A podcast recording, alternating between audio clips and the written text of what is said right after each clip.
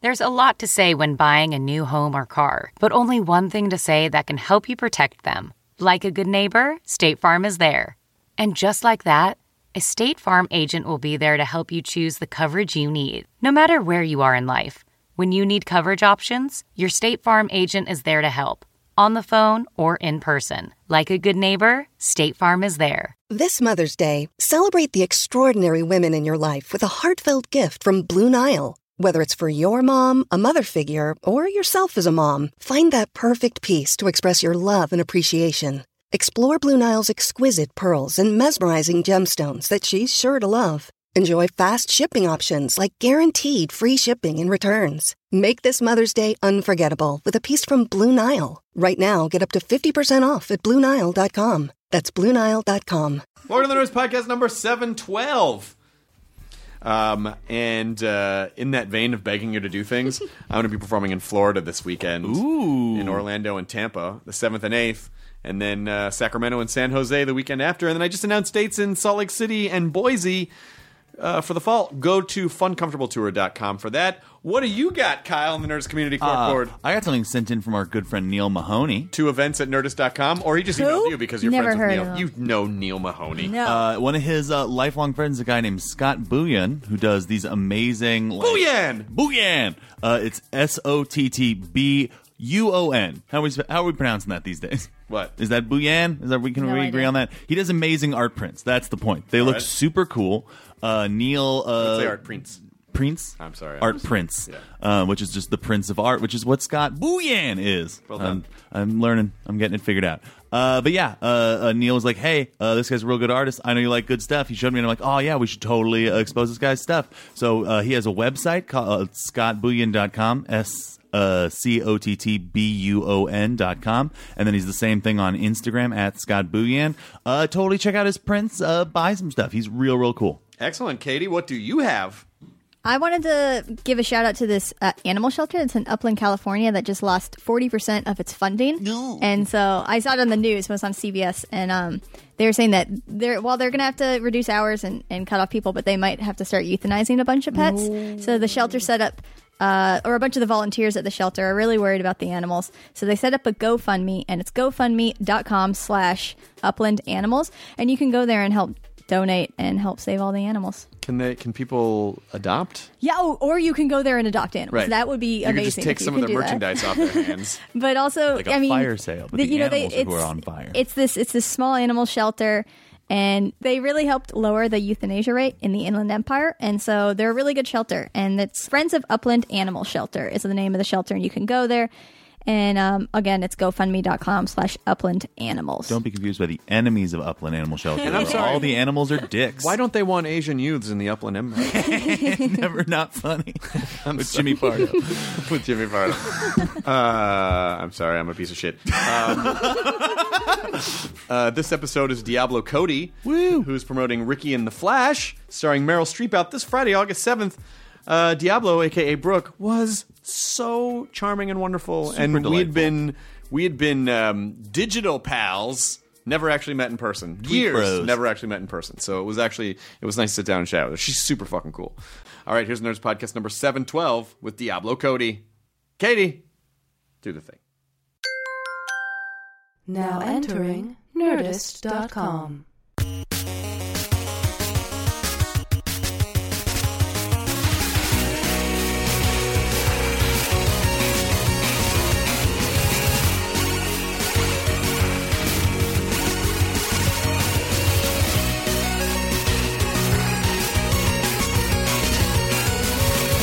Look at this scout getting all the love. I've never seen the dog actually get up and say hi to people before. Yeah. She trusts you. Do you have pets? This is dog talk, right? Welcome to Is that Dog where Talk I am? Yeah, I do. I have. with Chris Hardbark and Dog Ablo Cody. That's bad.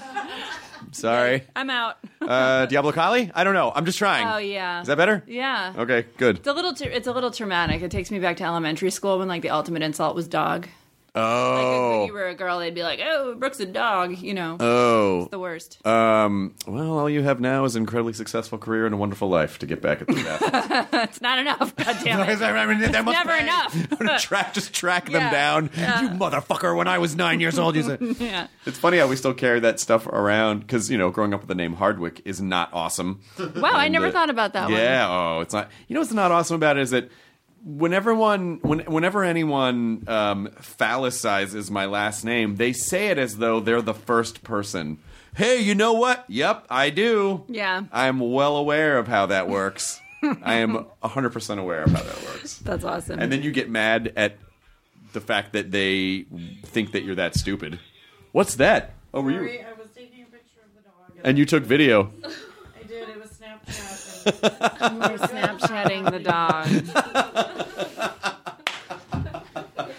That's amazing. That's so adorable. How are you doing? I'm doing well. Thank you for I asking. think we we we Twitter met years ago. Yes. And then never never in person. It took all this time for us to. Well, say hi I'm in glad to person. finally be here. I was very, very excited to see this on the schedule. I'm so glad because Yeah. you're doing you're doing mad press as they call it uh, for Ricky and the Flash. Yeah, it's been, you know, it's it's the usual. I'm sure they're they're working Meryl Streep way harder. like, But you know, I- I think, and particularly for a writer, I would I would guess, and you can tell me if I'm wrong, but you you must spend so much time isolated from the world making a thing, and then all of a sudden it's like now go to talk to everybody. it is a strange it's a strange situation to put any introvert into it's why you don't see a lot of writers out on the press trail um, but i'm you know i'm excited to come out and talk about the movie but yes it is very strange and i'm going to be back in like i'm going to be back in like a snuggie by next week you know alone with a computer Is that part of it? I mean, when you when you first started blogging, you, you must not have thought. Well, someday I'm going to just be a public figure. No way. Yeah. Well, part of the reason for the whole like Diablo Cody like pen name charade was because I wanted anonymity. I didn't want people to know that it was you know I didn't want to be Googled by. I don't even think Google existed when I started blogging. Oh, wow. I think it was like Alta Vista. Alta Vista. Yeah, but um, Lycos. Yeah, you know I just wanted to I just wanted to keep a low profile and write and so yeah I never would have anticipated it turning into this very weird career. Well, that I then there have. must have been a strange transition when you started to realize, oh, I'm Brooke, but I'm Diablo, and now people are going to know, and I don't know. I mean, did you ever think, I don't want any of that? I still just want to be anonymous. Was it a slow process? It was, I think, for a while, it seemed the idea of having like the Hannah Montana alter ego was really appealing, and like then- missed her. yeah, right, and then not, but like not anymore. Like I'm not into it anymore. No. No, So what's gonna? What are you gonna do now? Then? What do you do? You, do, you, do you ever do you ever just think like, I'm just gonna move to Montana and just? no, I'm just gonna write. It's which is what I've been doing is just uh, writing movies and popping up periodically to promote them per my contractual obligations. but like, yeah, I'm not. At, I'm not at like. The, I'm not on Instagram with like the the like tooth whitening laser, like doing weird publicity shit. You know. Yeah. I mean, but you were a, you were a, f- and you've been an early adopter of. I mean, you obviously were an early adopter of blog culture, Yeah. and an early adopter of uh, status update based social media, and uh, and and that it- it's interesting to have those identities, and then a separate identity or in real life identity. And do you are there things that you because obviously you're very open about your life, Yeah. just through your writing, Yeah. but how do you keep stuff private and what's private and are there rules for what you will and won't talk about? It's hard because like I'm actually not I'm off Instagram now because I realized the only thing that I was photographing was my children because that's like my primary interest at this time in my life. And then it's like who- first of all, A who wants to see that and B the people that do want to see it are creepy. so, right, I'm either going to bore people or titillate them with photos of my children and I Neither of really those. rather not do that. So that's why I just had to I was like, look, I'm out of the game. and did have did having kids change did did you ever did you always want to have kids? Oh no, I, I was I wasn't like you know vociferously child free or anything, but like I didn't. It wasn't something I was super excited about. Yeah. And then I just I had the first one and like got addicted, and that, I just can't stop reproducing. How many? How many? I'm having a, my third in like a few weeks. wow, a few weeks. Yeah, Oh, that's amazing. I'm excited. Yeah. I mean, it's just as someone who's always been afraid to have kids, um, a- and you know, let's be honest, it is unfairly easier for a guy. Uh, the process. You'd be surprised though. These days, I've noticed this. I'm sorry, I'm interrupting you. But like, Interrupt. my uh, like. I've noticed this just through observing my husband and his his dad friends. There's a lot of pressure on guys these days Which is what? because it's not. It used to be like you could be Don Draper, and if you were a decent provider, you could come home and just like, can I swear? You could, yeah, you could just come home and just like fuck off and like Right. watch TV and smoke. Right. And now it's like you have to be the most awesome involved dad and a good provider. that and it's like the it's I think it's a lot of pressure. Oh, that's interesting. I hadn't thought about that Yeah. before. I don't know. I mean, I, I the, the, just the idea of being responsible for. I, I, I get so stressed for parents in public places when their kids just flip their shit. And then and some sometimes you can see the stress in the parents' eyes, and other times you just see the resignation of like, I don't. This is just what happens. Oh yeah, there are times when you're just dead inside. like, and I have all sons. I have two sons, and I'm having another one. And my boy, and this is I'm I'm not throwing shade at boys, but like they are very high energy and require a lot of supervision. Like they're not sitting in the corner making craft projects, like some of my friends' daughters. And so it's like there are days where I'm just like, this is this is freaking crazy. Like I don't remember what it's like to exhale. Yeah, I have a friend who has three boys, and there's one of them where he just says, It's like most days we have to keep him from just running into traffic because he's just Yeah. all into everything. And it's how do just you. about containing them it's yeah and like it's about containing them and then like occasionally you have to take you just have to like run them like a horse or a dog just to get the energy out and then just so they'll pass out. at Yeah. night. Do your kids sleep well?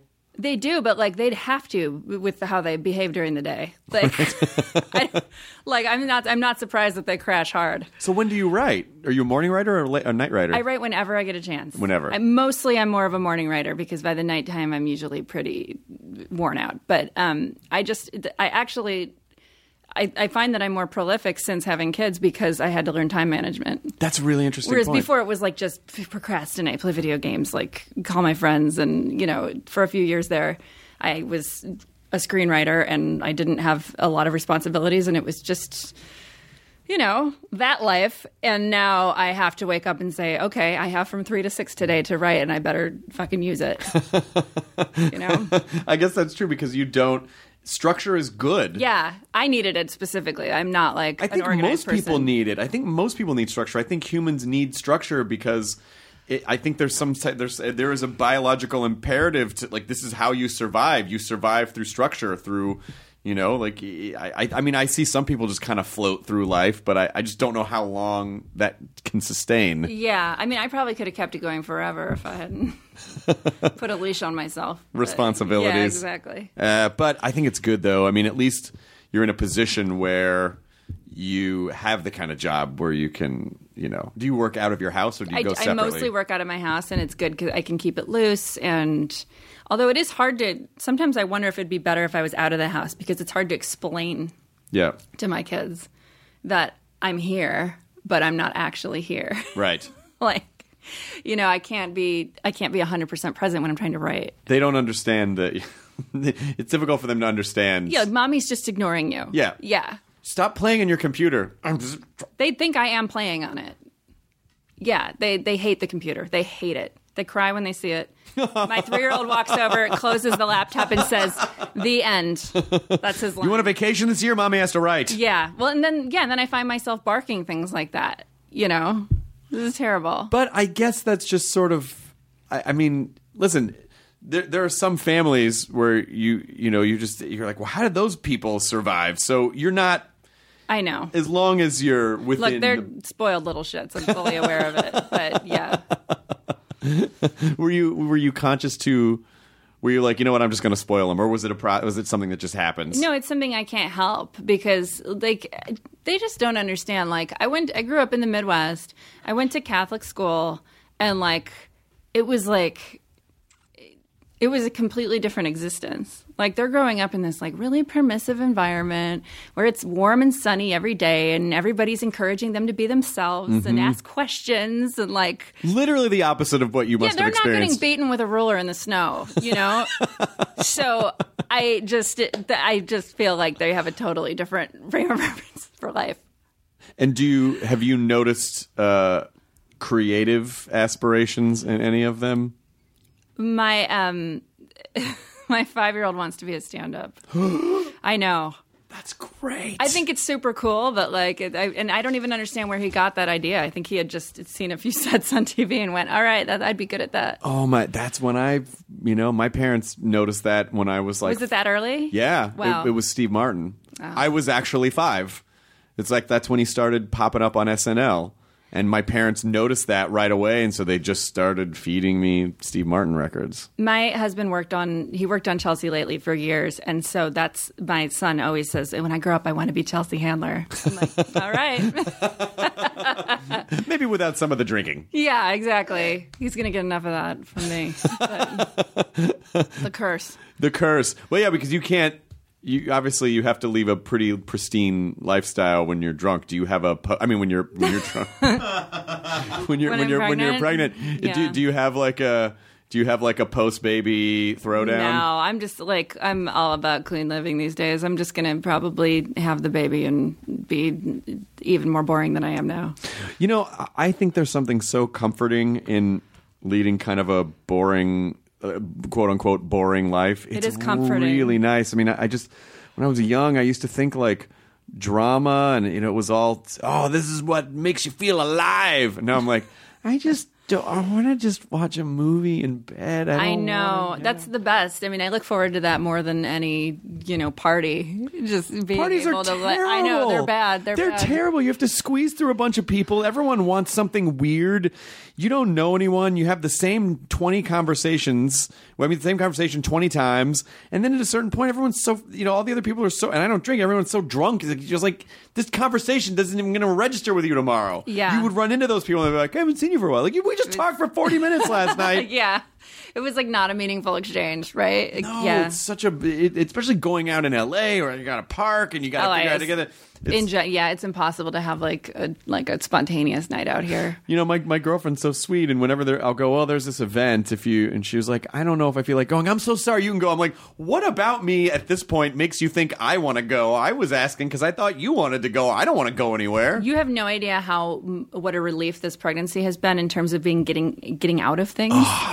like, oh, I'm so sorry, I can't come to your party. I'm just not feeling my. I'm so swollen. I'm just gonna like put my feet up, and it's like I wouldn't have come anyway. right? what are you gonna do? Well, you just have to tell people, like, even after you have the baby, like, ah, it's still pregnant. Yep, nope, this is not. Turns out there's another one in there, and I can't go to a party for no, another it's nine like months. for someone who who likes to avoid parties, it's like the ultimate get out of jail free card. That's pretty sweet. Yeah. But then, well, and then once you have the baby, you got a solid year, I would imagine, of like, I, you know, I can't leave. The- I feel like I get like 20 years now because there's three of them. Yep. So it's like, oh, it's impossible to find a babysitter for three. Like, you know, that kind of, it's just like a big excuse. That's fantastic. Yeah. Uh, and then, do you do you feel like three is good, or do you think you know if a fourth one, why not? That's a, that's an interesting question. I feel like I, like, at, if asking me right now at this point, like, I feel like I'm completely done.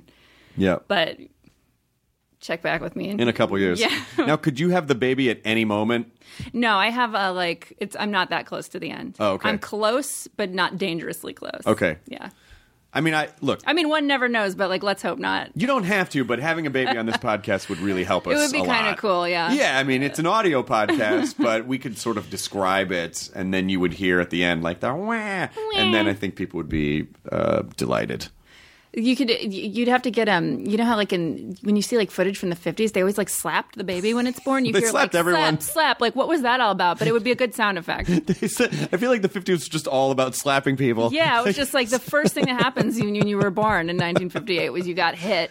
You know, there was there's some things about the 50s where I think, okay, you know, maybe there's some things that you know, like I think in some cases we've swung too much in the opposite direction. Like I think in the 50s people never talked about their feelings and I feel like sometimes now people talk too much about their feelings. eh, Yeah. But but but in general it just it just feels like a like a violent time of like you just shut the fuck up and sit the fuck down and listen and just, just you know and it Pretty just- much. creep it feels like a creepy time And it created my parents' generation, who I think are a little fucked up. so, do you think we are a more fucked up generation or a less fucked up generation ugh, see, this is the the problem. Is like I have I, I feel like I have to be optimistic Mm-hmm. because, like, I know people who like I like if you're gonna con- if you're gonna continue to if you're gonna continue the human race and have children. Like it's kind of weird to then be like, man, everything's in the toilet. Like this, what a what a terrible world. We're all gonna burn. Right. It's like, well, then what? Like, so I feel like I have to be optimistic. no i gotta have kids so i can pass on my pessimism to them this Yeah, like I mean, I just, is my gift to the world I just feel like I, I, I have to, yeah, be put on the rose-colored glasses. I get it's important, and, and honestly, the other thing about parenting that scares me is that uh, literally everything you do could imprint on a kid in a weird way that you don't understand. That oh, I just said a weird thing uh, as an aside, but that it, it just it just like defined a child's entire thing like that. How do you? It's it's impossible to avoid. Like I think about that all the time. We, I mean, this is terrible, but like Please. you know, like sometimes there'll be like a traumatic moment where one of my kids is crying because of something really weird, like. And like my husband and I will joke like, oh, he's gonna have like some strange fetish based on this incident when he's like thirty. Like he'll be like, I don't know why I get aroused every time I see toenail clippers, and it'll be it'll be because of like something that we accidentally did when he was four. That's absolutely true. But isn't that how that stuff starts? Like Yes. every person I know who has like a really quirky or weird fetish, it's because of something that happened when they were a kid. yes. And like so, uh, yeah, I don't know what I'm doing to that. Have you traced any of? Do you have any weird things that you've traced back to your child and go, oh, because of that one time when? Well, I think like I- like I still I still think like 80s ladies with like big hair and blue eyeshadow and like big boobs are really hot. And the shoulder and that's pads? that's what I grew up looking at. Right. And like, you know, so it just yeah, it imprints. So uh, really hot. The some so really hot to you is the cast of Designing Women. Yeah, like I have a major Gene Smart fetish. it's like yeah, I bet you weren't expecting me to name that one either, huh? Ah, what a great name drop! Yeah. you got your Gene Smart, your Delta Burke. Yeah, Delta Burke would have been the easy the easy one to. yeah, well, be- you know, she was the. I guess it's- I guess if we're if we're if we're looking at all sitcoms as just extensions of one another, every show had to have like a Blanche Devereaux. If Yes. you're a Golden Girls fan, you must have been a Golden Girls fan. Obviously. I mean, come on. Yeah. that show was so fucking good. Well, also when we were growing up, there were l- you had fewer choices. Right. So everybody was an everything fan because you were just forced to watch what was on Wednesday. night. Yeah, You know but what I watching mean? Like- watching grandmas kind of talk about human smutty things was no, really that funny. was amazing. I used to watch that with my grandmother, who was like this devout Christian lady, and she would always say at the end of every episode, she'd be like. I think that show is just getting, you know, a little smutty, and I don't think we're. Go- I'm going to watch it again, and then next Saturday we'd be back there. because Yeah. they I guess maybe she felt like she had to say that as penance each Yeah. time so that they could sh- Do you feel that you you went to Catholic school? Mm-hmm. I went to Catholic school. Oh, you did. I did all boys, all boys Catholic Oh, boy. school. Do you do you think that um, do you think that I mean, I, I- and I've not, I wasn't raised in any other religion, so I'll just say Catholicism. 'cause I was- but do you feel like Catholicism kind of generates some OCD-like behavior because of the the look The that you just gave me was like ritualistic aspect of it. the look at where- me was like oh, fucking yes. like I yes, like I I actually have like diagnosed OCD that I've been in treatment for since I was like 13. And I'm there is no question to me that it comes from the idea in it, part of Catholicism is like you say this one prayer 17 times. Right. And you have been forgiven for those bad things you just told the priest. Right. I mean, it's like it's teaching OCD. stand, kneel, stand, it's kneel, like- shake hands, Yeah. bow, amen, peace be with you. It is it completely it, it's that's that is it. How yes. could that Why do you not- feel that way too? How could, of course, how could Yeah. that not train your brain to be like, well, I guess I have to do this so that this doesn't happen? This whole idea of the misplaced cause and effect because you know we're scared little apes who uh, they ever don't Yeah. have a grasp on why things happen. I know, and it's it's comforting when you're a kid when it's like, oh, you know, Grandpa's not feeling well, so we're going to light this candle, Right. And that's going to th- that's going to fix everything because you're doing something. you're doing something right and so it has been even now like i'm i'm still an extremely superstitious person as an adult and even though i'm not a practicing catholic anymore um i like that's never gone away that feeling that like maybe i can somehow control the outcome of things and how do you yeah. think you will convey that to your kids? Because I assume they're not being raised going to Catholic. they're school. not um it's i'm not i'm honestly i'm on the i'm on the fence i don't know what to do i get jealous because they have so many jewish friends Yep. who have this amazing kind of spiritual structure in their lives without all the self hatred of Catholicism. And I'm like, why can't we just be Jewish? But like, yeah, we're just not in the tribe, I guess not. But you could just you could just steal some of the principles, which right? is happening anyway because my son goes to school with all Jewish kids and comes home like talking about Purim. He knows more about Judaism than I do. So Yeah, so yeah, you he's just- getting some of it. you could literally just be Jew-ish. yeah, exactly. We're Jew adjacent. You're Jew But adjacent. yeah, yeah. I, I do sometimes think like, oh man, like, well, that seems nice because my kids are literally getting like nothing. I guess adjacent. You're, you're adjacent. Adjacent, yeah. You're adjacent. Yeah. I mean, it is a. It, it's because I just didn't know any other way. My mother's an Italian Catholic, and Yeah, and same here. and grew up very, you know, uh, had uh, her parent, you know, her my grandparents were great, but still, you know, her great her grandparents were from Italy, and they were very, you know, Mm-hmm. they they were like turbo Catholic. Same here. This exact exact same family. So it, it's interesting. I mean, like my kids, like we say, like what we're grateful for every night.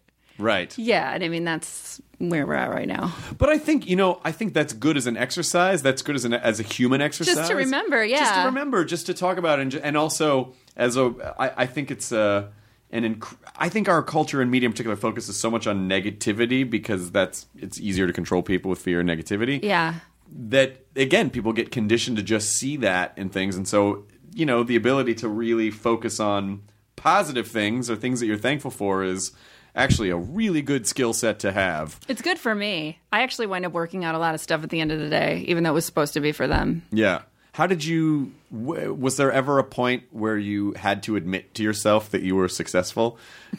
Because if you have Catholic guilt, you're probably like, no. I no. can acknowledge that I'm successful, but I can't acknowledge that I have I deserve it or that like Sure. I'm not going to burn for it.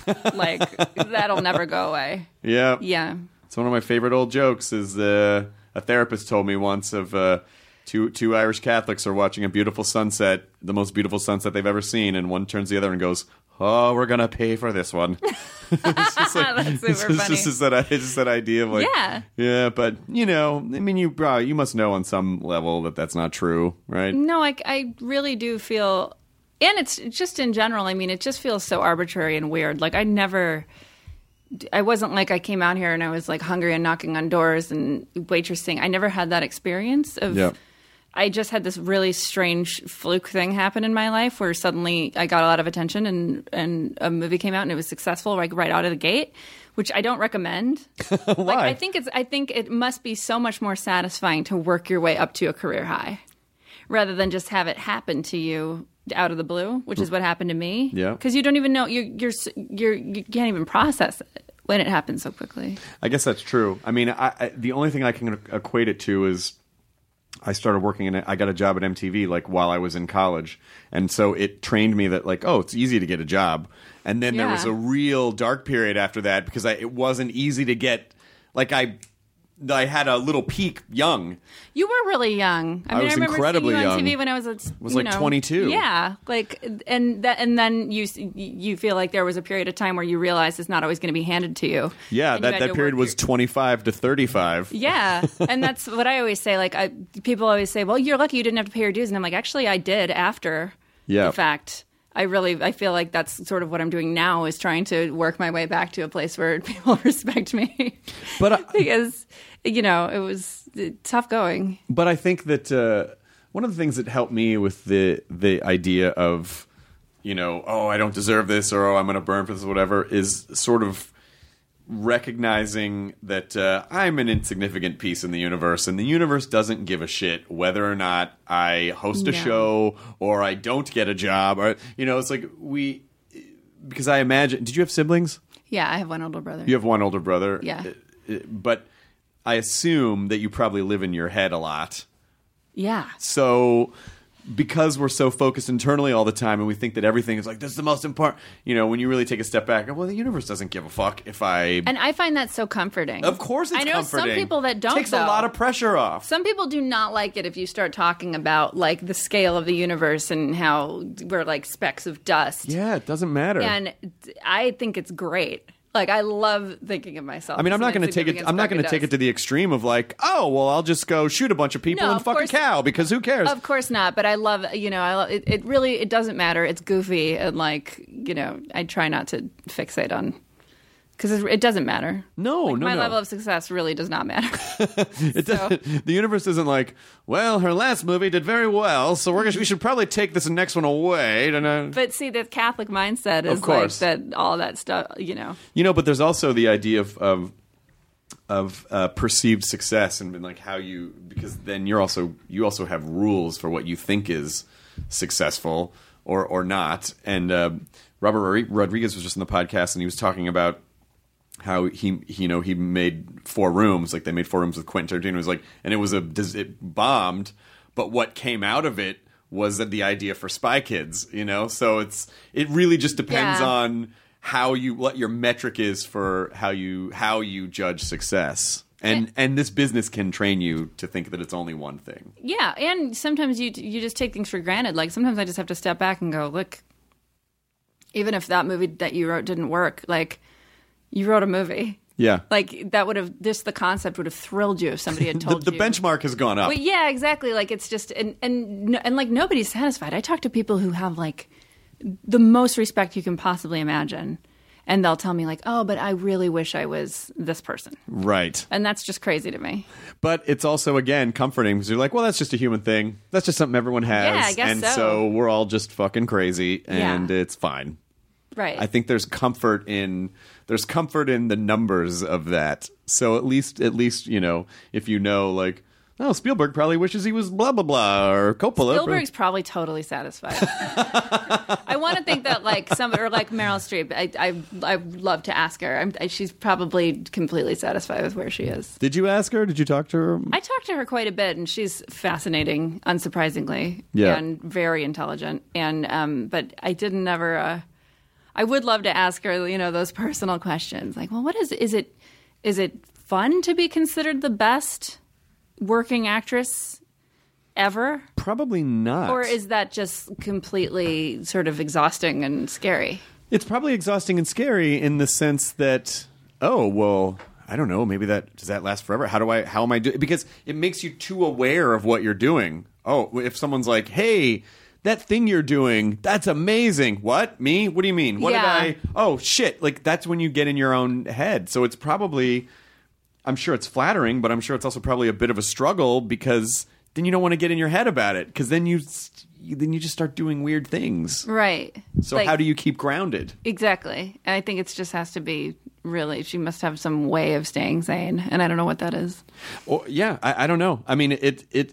But if she has figured it out, I feel like she must share it with the world so Yeah. that the rest of us can potentially try to benefit. Totally. You got to get her on here. But I I would love to. Yeah, it should be. I mean, we've you know, I think there are some people who like th- most most people. I think kind of understand like what this format is and that it's.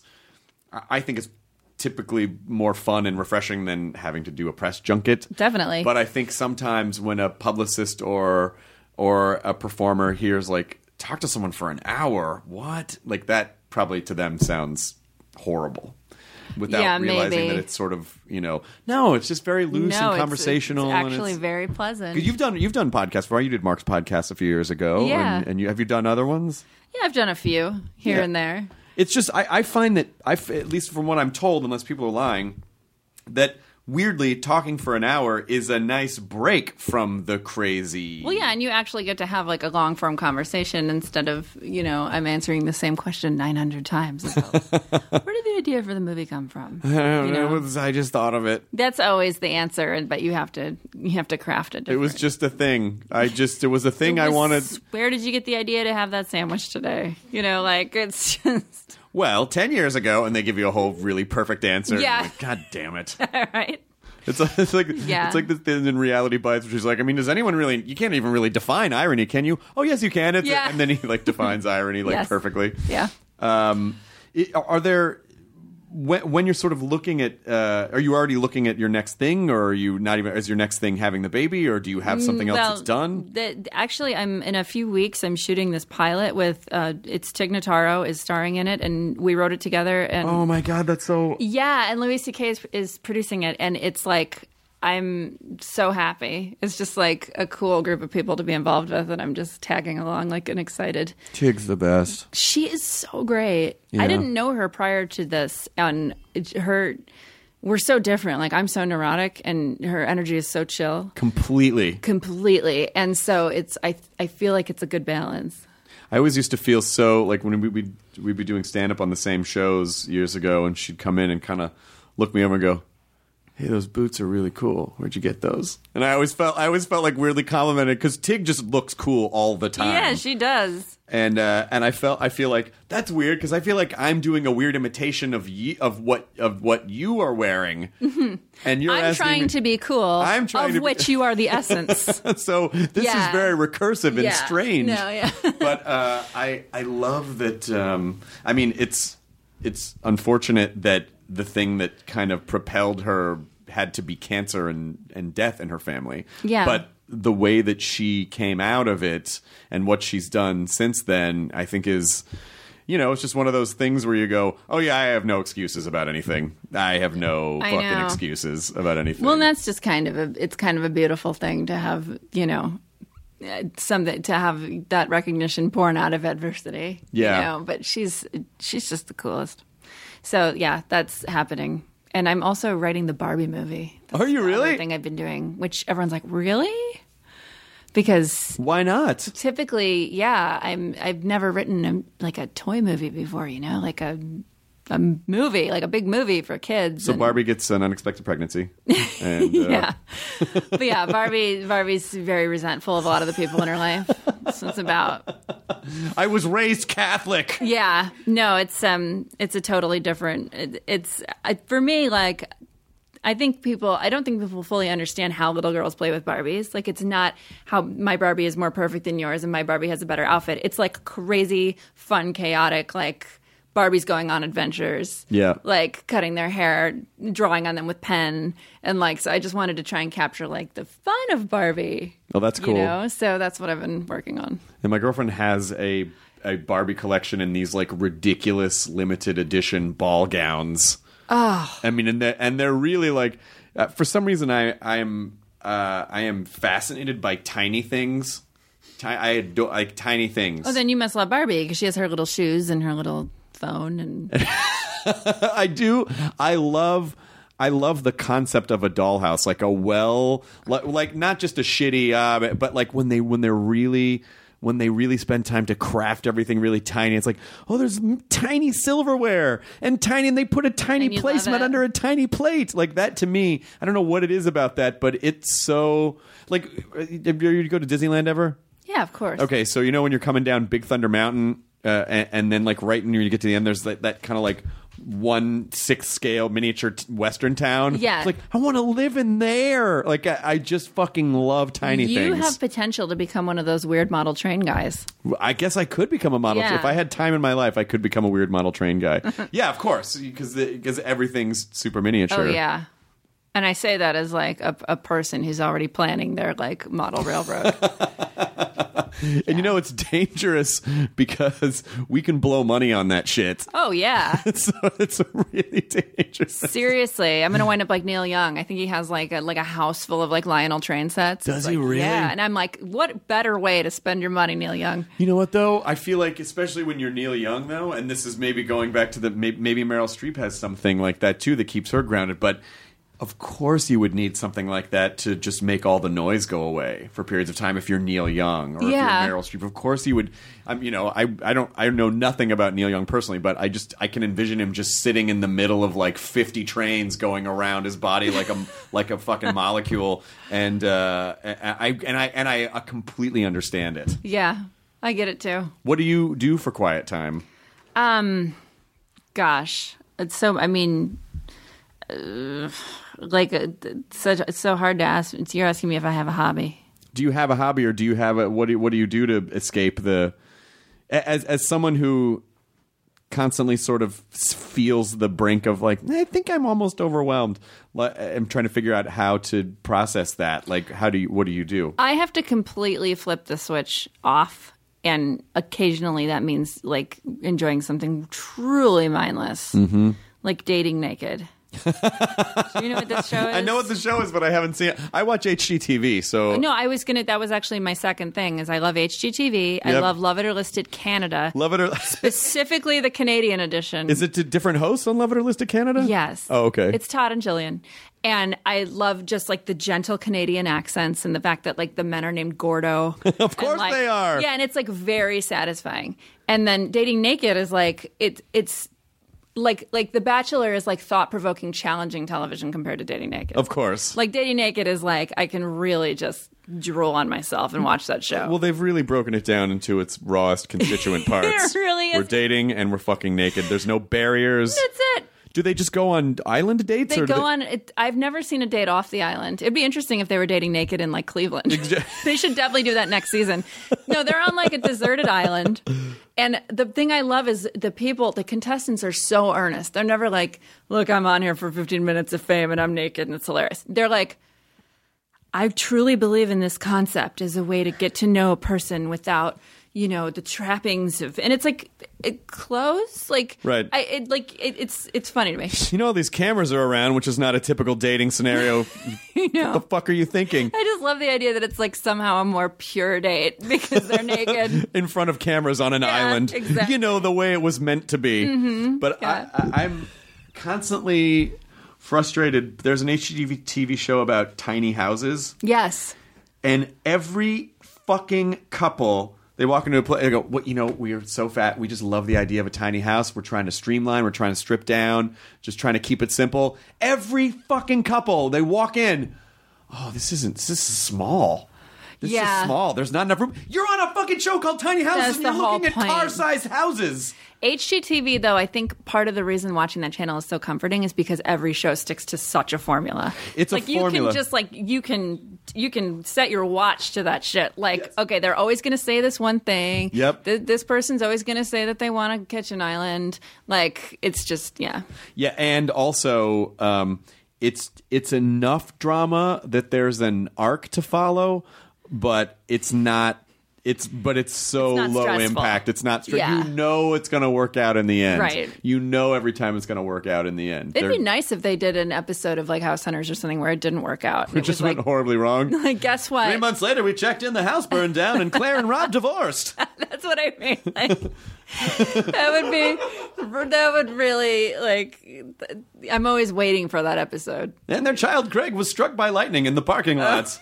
we'll see you next time on House. And I'm just like, so, oh my god, what just happened? Yeah. And then it's just that same chipper music and the. And Exactly. I like. Uh, I I think the Island Hunters shows are pretty funny. It's just like people, who just like rich Australian. Well, you know, we just wanted an island. Wait, it's this isn't a real thing, is it? Yeah.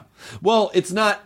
It, it varies, uh, and and a lot of times it's like, oh, you know, well, we, we want to buy, we we know we like the Maldives, we're going to buy an island in Maldives, or there's you know island Are chains. you off fu- are you Canada. messing with me? Is I'm there not messing with actually you. a show called Island Hunters? I think it's called Island Hunters, yeah. And so, but some of the islands in certain parts of the world are actually.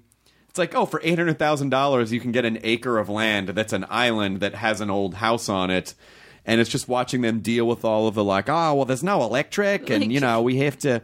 Uh, it's on the main channel, but uh, but it is, but it is, and and some of them go up to like four or five million dollars because it's people trying to invest in uh, like a resort, like they want to build their own Oh, I under- dream yeah, that resort. makes sense. So they'll you know so they'll find an island that looks like it was the site of a 1970s uh, teenage murder camp, and uh, and then trying to figure out how to you know like tur like make it their Yeah. their nest egg business. But yeah, Island Hunters is a show on on HGTV, and Well, it's, I'm gonna have to check that out because it sounds like it sounds like low stakes excitement, it's so low stakes. kind and- that I like. The other thing that I love about it is so many of these people, and I mean this in the most loving way possible, should not be on camera. Some of the, like some of the real estate agents are just not.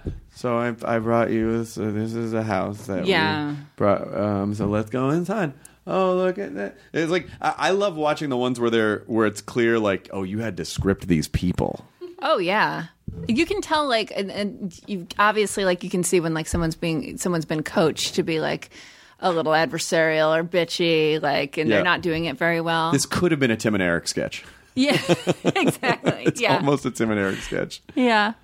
Uh, but I think that's important. I I, I do. I, I I think that uh, a lot of people have that feeling about HGTV. Yeah, and I mean it's it's it's kind of like shopping without spending any money too. like it gives me that same rush watching other people spend money. Yeah. So Uh, what do you, oh, someone at the someone just knocked on the door. Yeah. Who was that? Who knocks on the door? Huh? Have you really thought about how accepting Jehovah into your life? I don't know. I've never been approached by a Jehovah's I'm Witness. okay. I'm really interested in Jehovah's Witnesses because we get them all the time at our house. I'm not sure why, and they have this magazine called Watchtower. And if you actually, this is my other hobby, is Mm-hmm. Yeah. sitting down and reading the Watchtower magazines that get brought to my house by Oh, Jehovah's wow. Witnesses, and they're so interesting. What What's interesting about they them? just uh, but they believe a lot of very s- specific and interesting things like there are exactly 4003 spots in heaven and like Wow. here's here's how you will get one and this is why we don't celebrate birthdays and like it's it's it's an interesting faith Does any of it make sense to you? no i just it's Are you worried that if you pick up a magazine at some point you're going to go, wait a minute, this makes a lot of sense? Well, you know what I like about it? I like seeing that there are many other people in the world who have been indoctrinated into sort of strange and random faiths, and Yep. it's not just me. Right. And that, like, we're all convinced different things are going to keep us out of hell. So maybe there is no answer. I think it's likely there is no answer. And, like, that's kind of it's something about that feels good. yeah, I mean, I think it's likely there's no answer, but I'm also comfortable with the idea of going. I know there's no answer, but I may just do this stuff anyway because it just occupies my brain. yeah, yeah. But Watchtower, I highly recommend it. Do you really highly Especially since there, I mean, the magazine industry is really suffering. It gets it to the point where people are just having to deliver it door to door. Yeah. We're going to bring this and put it right into your hands. There's also there's a Jehovah's Witness who comes to our house who's 104. what? I'm obsessed with her. If I see her coming, I'm like, oh my God, if this woman's telling me the truth, she's my idol. She's 104? Yeah, and she has a younger person who like accompanies her. By younger, do you mean like 92? Yeah, you're right. She couldn't have an older person accompanying her. No, could it's she? impossible. But yeah, it's pretty it's pretty cool. That's- I'm, s- like centenarians are pretty cool. Of course they are. Yeah. I mean, especially, you know, even getting to that point, if you can s- remotely have your mental faculties at that point. Yeah. That is a tremendous, Can- tremendous undertaking. Can you imagine being able to say like I've been a senior citizen for 45 That's years? so fucking crazy. yeah, like you've been old forever. Yeah, I'm. s- I I was once 75, and that was 29 years ago. Up. What? wh- Who? Up. Someone's uh, strangling a bird. That was very scary. I know. Well, there's a door here with an emer- it clearly says emergency exit. Don't touch this door or loud noises will happen. And invariably, people just fucking push the door. Ah, signs. Yeah. I don't, I don't listen to them. they, they listen to that song Signs and they're like, I don't, you're not going to tell me what to do. there are signs for a reason. You know what? I was listening to that song the other day on the radio and thinking about how good Tesla was. Whatever. I'm aging myself. Let's, I'm dating myself. You mean is the Nikola word I'm Tesla? looking for. Um, that's Oh, the the, only, band Tesla. The only person, the only Tesla anyone talks about anymore is Nikola Tesla or the car, and nobody Right. talks about Nobody the talks about seminal, Tesla. the hair Yeah. metal band. Yeah. I feel like a lot less love for Rat and White Lion, too, these days. I know. I feel like they're kind of lost to the winds of time. and What it was your makes me favorite sad. Tesla song? Love didn't they have a song called Love Song that was they? just like a beautiful ballad. I don't remember. Love is all around you. You don't remember this? I all I know is you need to cover it because that sounded great. All right. You need to cover. Why wouldn't you? You. Why don't I cover Tesla? Well, why? Who, who, who else is doing that? that seems like not a logical leap for me, but it's absolutely logical. You sounded great. Well, thanks. You, there's no reason that you shouldn't just do that for the fuck of it. You why can, not?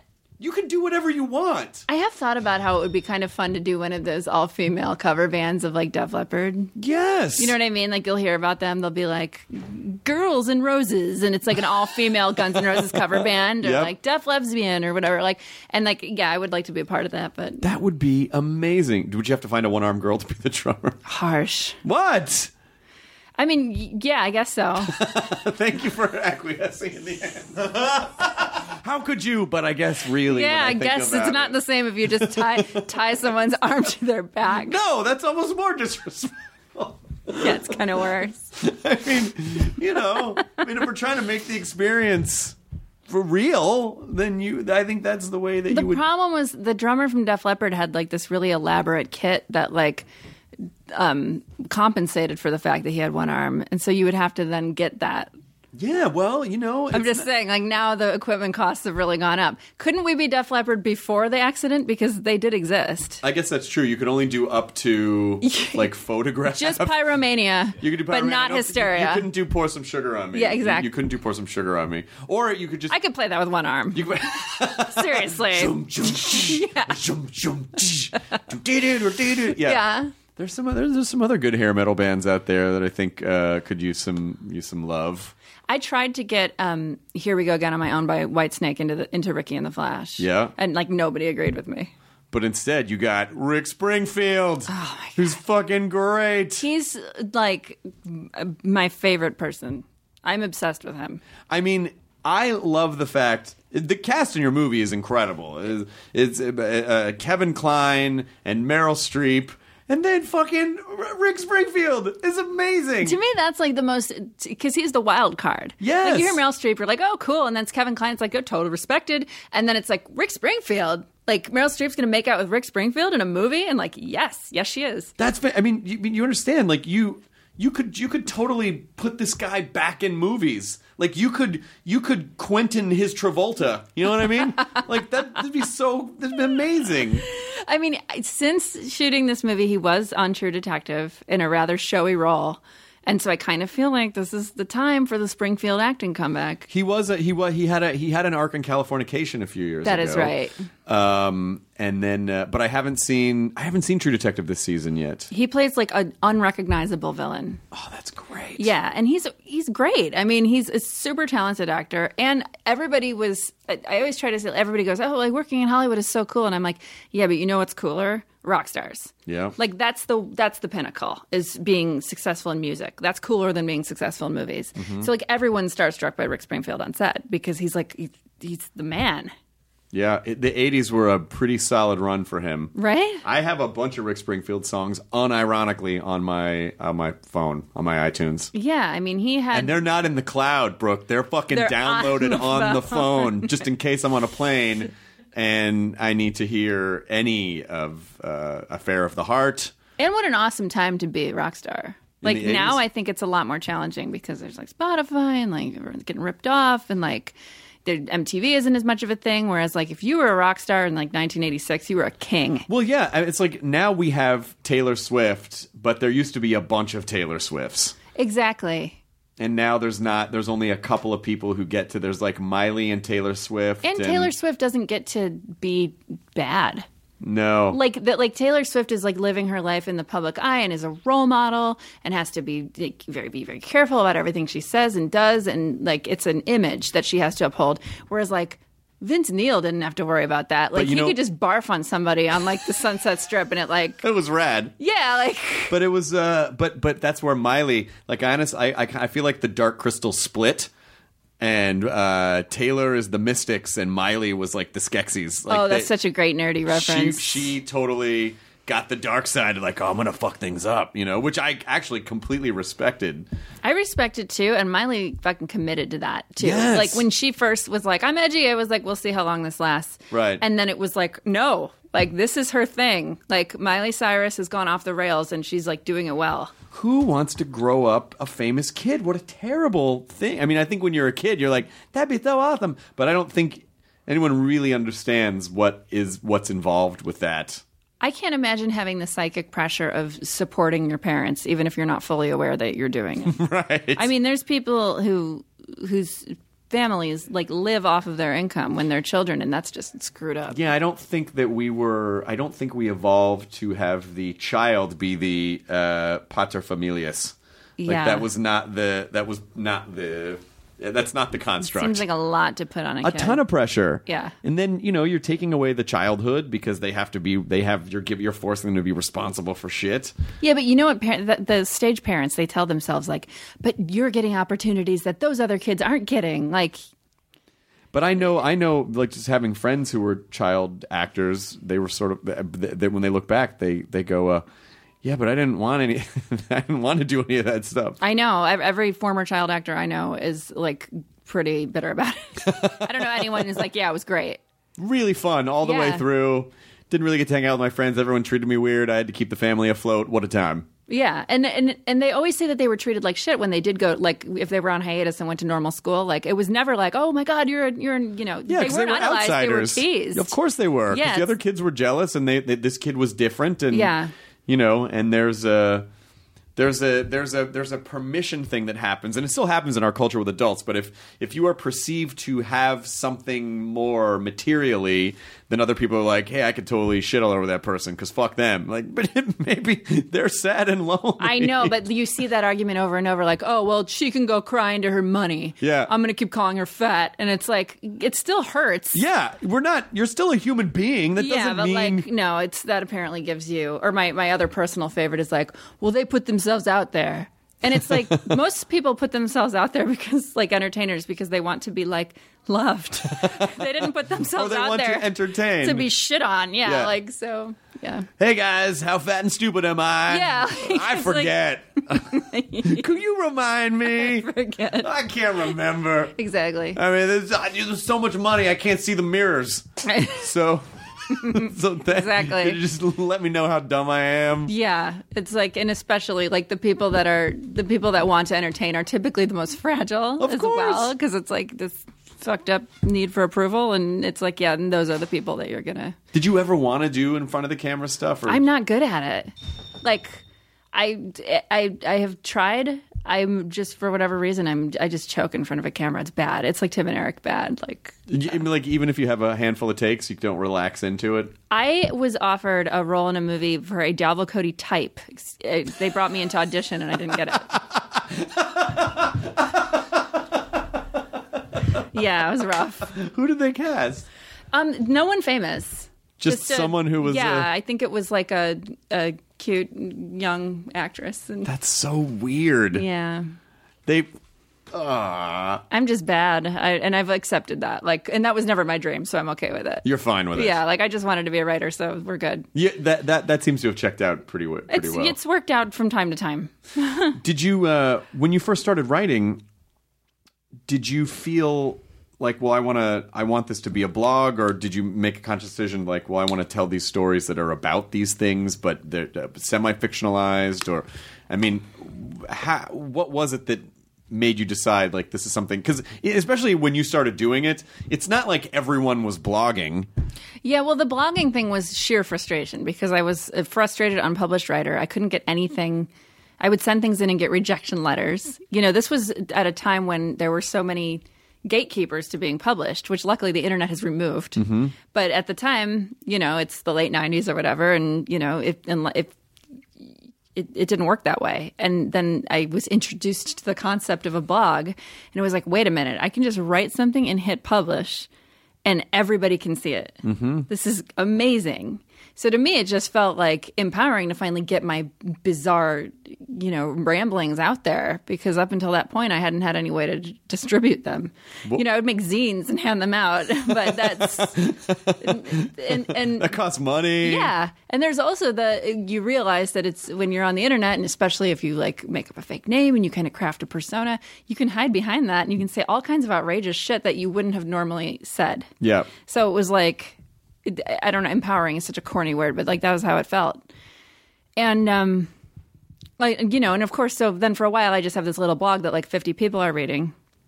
And then unsurprisingly, I start, I start stripping just out of sheer boredom, and I start writing about that. And the next day, it's like everybody's reading it because people are so easy. Like people love to read about sex and you know gross stuff. So Right. it, I thought, oh my gosh, are you serious? Like this is all I needed to do. So, and then that was how I kind of hooked an audience. And then based on that, I got a book deal. And then based on that, I got an agent who said, why don't you try writing a movie? Like, that's, that's lucrative. Like, certainly not thinking I was going to be good at it. You know, I specifically remember him being like, no, we just have to, you know, we just have to convince people that you're good at it. You don't actually have to be good at it. Did you strip as yourself or as a persona? Oh, I, would, I had so many different personas. You know, I would have like a different wig and I would go from club to club and, you know, just mix it up.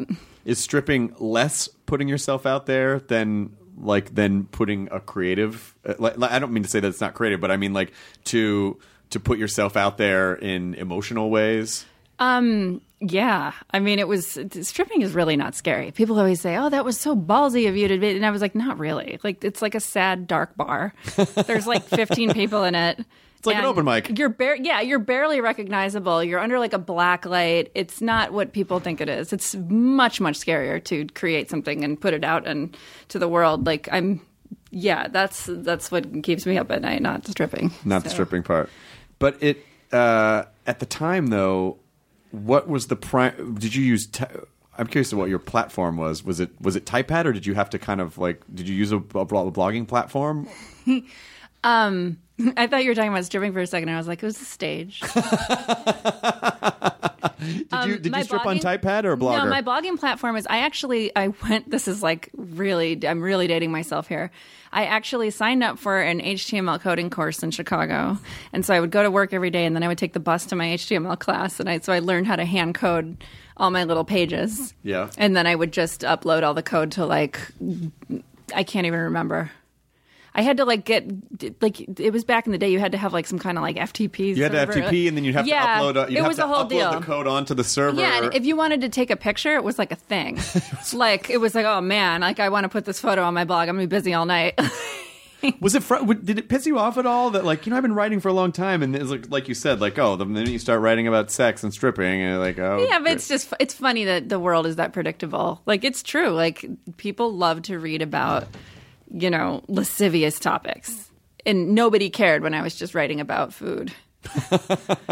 so it, yeah, and it, I'm sure. It, and then it, it's like I'm watching the same sort of thing happen to young people today, except now they have these totally different bizarre platforms like Vine that I don't understand. six seconds. Yeah, six seconds. But it's amazing what people can cram into It's amazing. I have like massive admiration for it. I just, it's like, it's pat, like, I need six seconds just to like clear my throat and like settle in.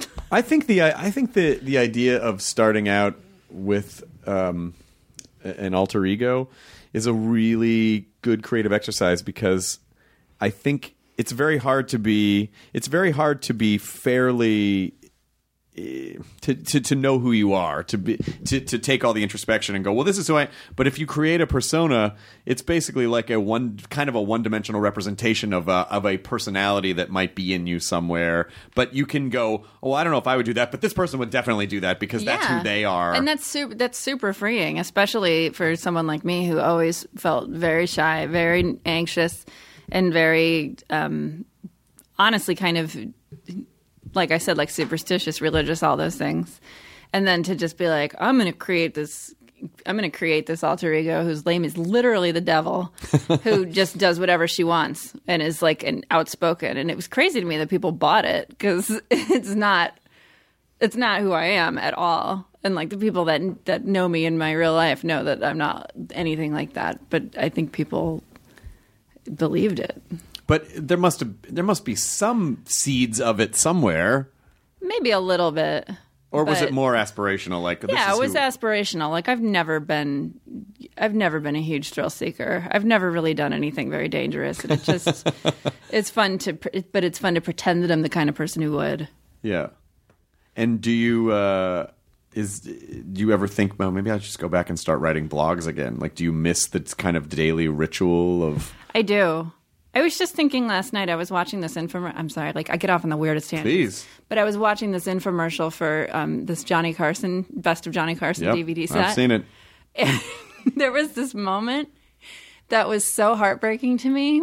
They showed him. They showed his last show, the famous moment where he's like bidding America goodbye. Right. And then the announcer on the infomercial goes, "And if you buy this DVD, you'll never have to say goodbye to Johnny again." and I like, for some reason, I started laughing so hard I started crying because I was like, "It's just so fucked up." Like it's like you, if you buy this five disc set, you can fuck Johnny's corpse every night. Like, like it was like there was something about and like. I I started I started ranting about it, and then I had this moment where I was like, for the first time in years, I was like, I wish I had a blog Yeah. because this is the kind of thing that I like to write about. Of course. and like I have really nowhere to put that, and you can't express that in a tweet. No, you can, and you know, like s- social media really kind of killed the blogosphere at large. Completely. But but there are still some things that are worth more than 140 characters. Exactly. And to to to be able to express those. Twitter was always tough for me. You know, I'm off. I, I quit. Which Oh, is, you did? Which is weird. I'm not sure what drove me to do it. It was like felt. It just felt so good to hit the delete one day.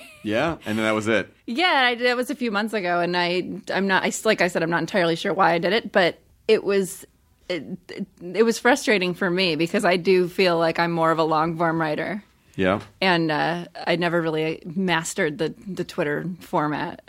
And so it ne- did Renee part of you like, well, maybe I'll just keep the account and then just not use it. Did you feel like I need it out of my life? So I it's thought not about that. I there? was just like, yeah, yeah, I don't want to look at it anymore. But I did. I did think to myself recently, like maybe I should just start blogging on Tumblr or something. you know, you could. I, I, think got to get it out there. I think it'd be really cool. I think uh, y- you know, just go on go on a Tumblr or or, or set up a just a, s- a li- a quick little WordPress account or a Yeah. Typepad account and get on there and spit it out. I mean, it doesn't. I think it's more for you than anyone else. It, and it was always more for me. Like I think it was always just cathartic. Yeah. Yeah.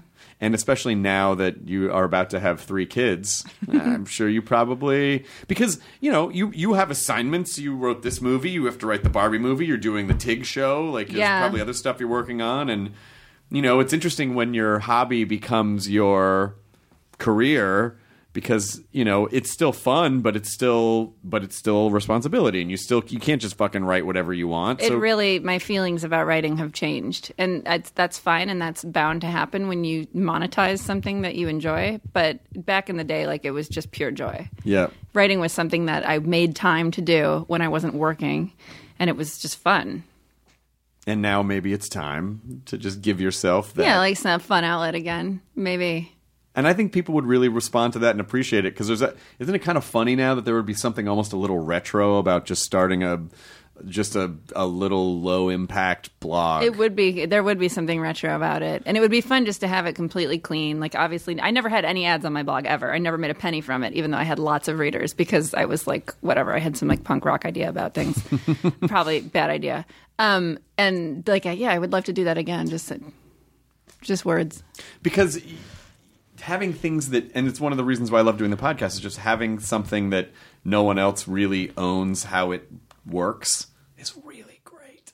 Yeah, isn't that There's fun? no notes. There's no like, well, I guess we so got this is just like a completely free exercise for you. yeah. You don't have to worry about any interference. You know, the only thing I ever, you know, it's just sort of like, well, what will the audience, you know, like is the audience? Oh, the audience. I mean, what? so what easy to forget. Will, what, what will the people who are listening, you know, like, w- w- you know, because sometimes comics will come on and they'll they'll start making jokes and it starts getting to a place. Where I'm like, oh, I don't know, that might, you know, like you you want to make sure that the that the audience is happy. Yeah. 'Cause You st- I mean, I I do make it for me, but I also. But I know they listen to it, and so When did you feel like m- may- maybe you felt like this from episode one, but when did you really feel like you were getting into the groove and that you had truly hit your stride and were were doing exactly what you had intended to do? year f- thr- somewhere between year three and four. Wow! Yeah. so it took that long. Yeah. Yeah, because I think in the beginning it was just I didn't really know. We didn't know what we were doing. We were just talking.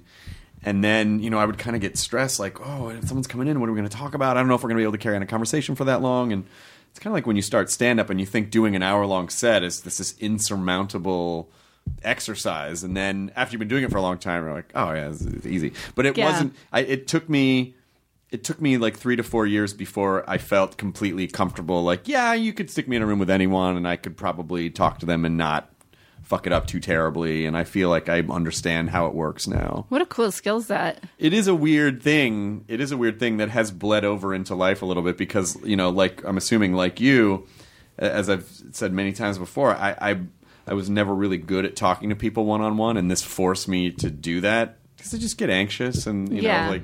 Nah, I don't know. What are we supposed to, you know? But having this as a skill set is, a- and also, it's helped in life because a- asking questions like in your personal relationships and really trying to get to know people and not just you know i think when you're young you kind of just sort of like Talk at people. you talk at people and you try to enforce your will on a situation because you don't really know any better and i didn't have siblings and so it, it's really it's taught me to listen to other people it's taught me to you know it's taught me to try to draw people out or try it's been amazing it's been an amazing experience yeah. That's, I mean, I just think that's cool. but you do you do a s- you do a version of that with the Red Band. I do. Series. I did do a web series for a while. We stopped doing it because it was it was a super. Uh, it, it it was much more time consuming than we You talked anticipated. to some it really would great be. people on that though. Yeah, we had some awesome guests, and it was it was fun. I really enjoy asking people questions. Like for like, I'm not I in no way profess to be a great interviewer, but it, it's very fun for me. Yeah. and I've al- I always found myself wanting to ask people specifically about fame. I just I love talking to famous people and saying like, so what is what is your day to day existence like, and how bizarre is it? I just, that's the same questions we ask here too. Yeah, because 'cause it's, it's- fascinating. It is. It's so interesting, and like, it, it was. I I really enjoyed doing that, but it was. uh It was so like. I found it incredibly stressful having to reach out to people and ask them to do it. Sure. And you have people that do that for you. Now we do. right? Yeah, I didn't the first couple of years. that would have helped me immensely because for me like i'm i'm such a pussy and like i might i'd be like shaking dialing the person like i would feel so bad asking someone like you want to come sit in my trailer for a couple hours and Now you can just hire. Now you can hire people to do that. That makes it so much better. That makes it so Yeah. much better. But the, uh, the I could have concept used a of- booker. The concept of fame.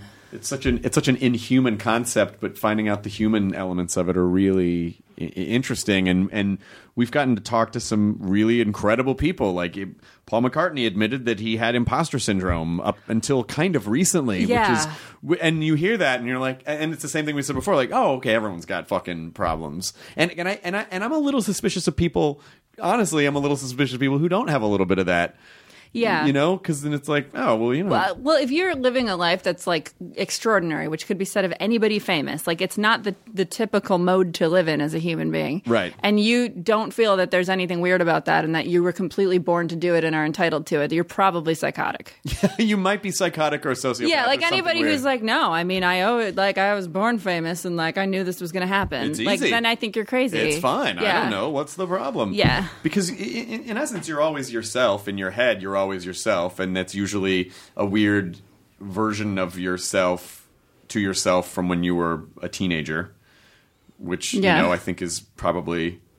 Oh, it's probably the most influential. Like when your all your hormones are spouting, and then you start forming your ideas about how you are going to be. Yeah. you always kind of see yourself in that way.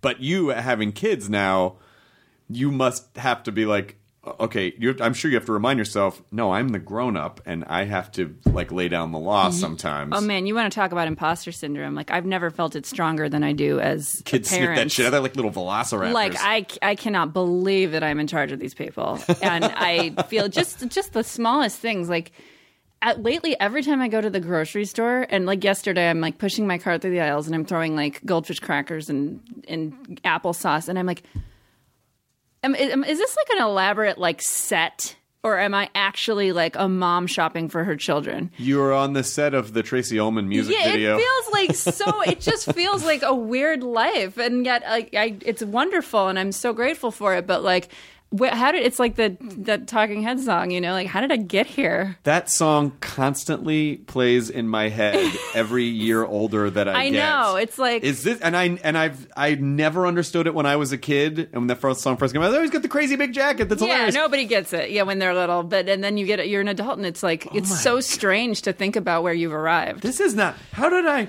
what let's have this crazy existential crisis that Yeah. happens but from an outsider's perspective you seem to be doing very well Well, and- that's and- nice. and congratulations and Thank you. and uh, my friend uh, my friend april who's friends with your husband because she also worked on chelsea April Richardson? april richardson Yes. one of my favorite people in the world Yes. one of my best friends Uh, and I, she said, "Who's coming on the podcast?" I go, "Oh, it's, you know, it's Diablo Cody."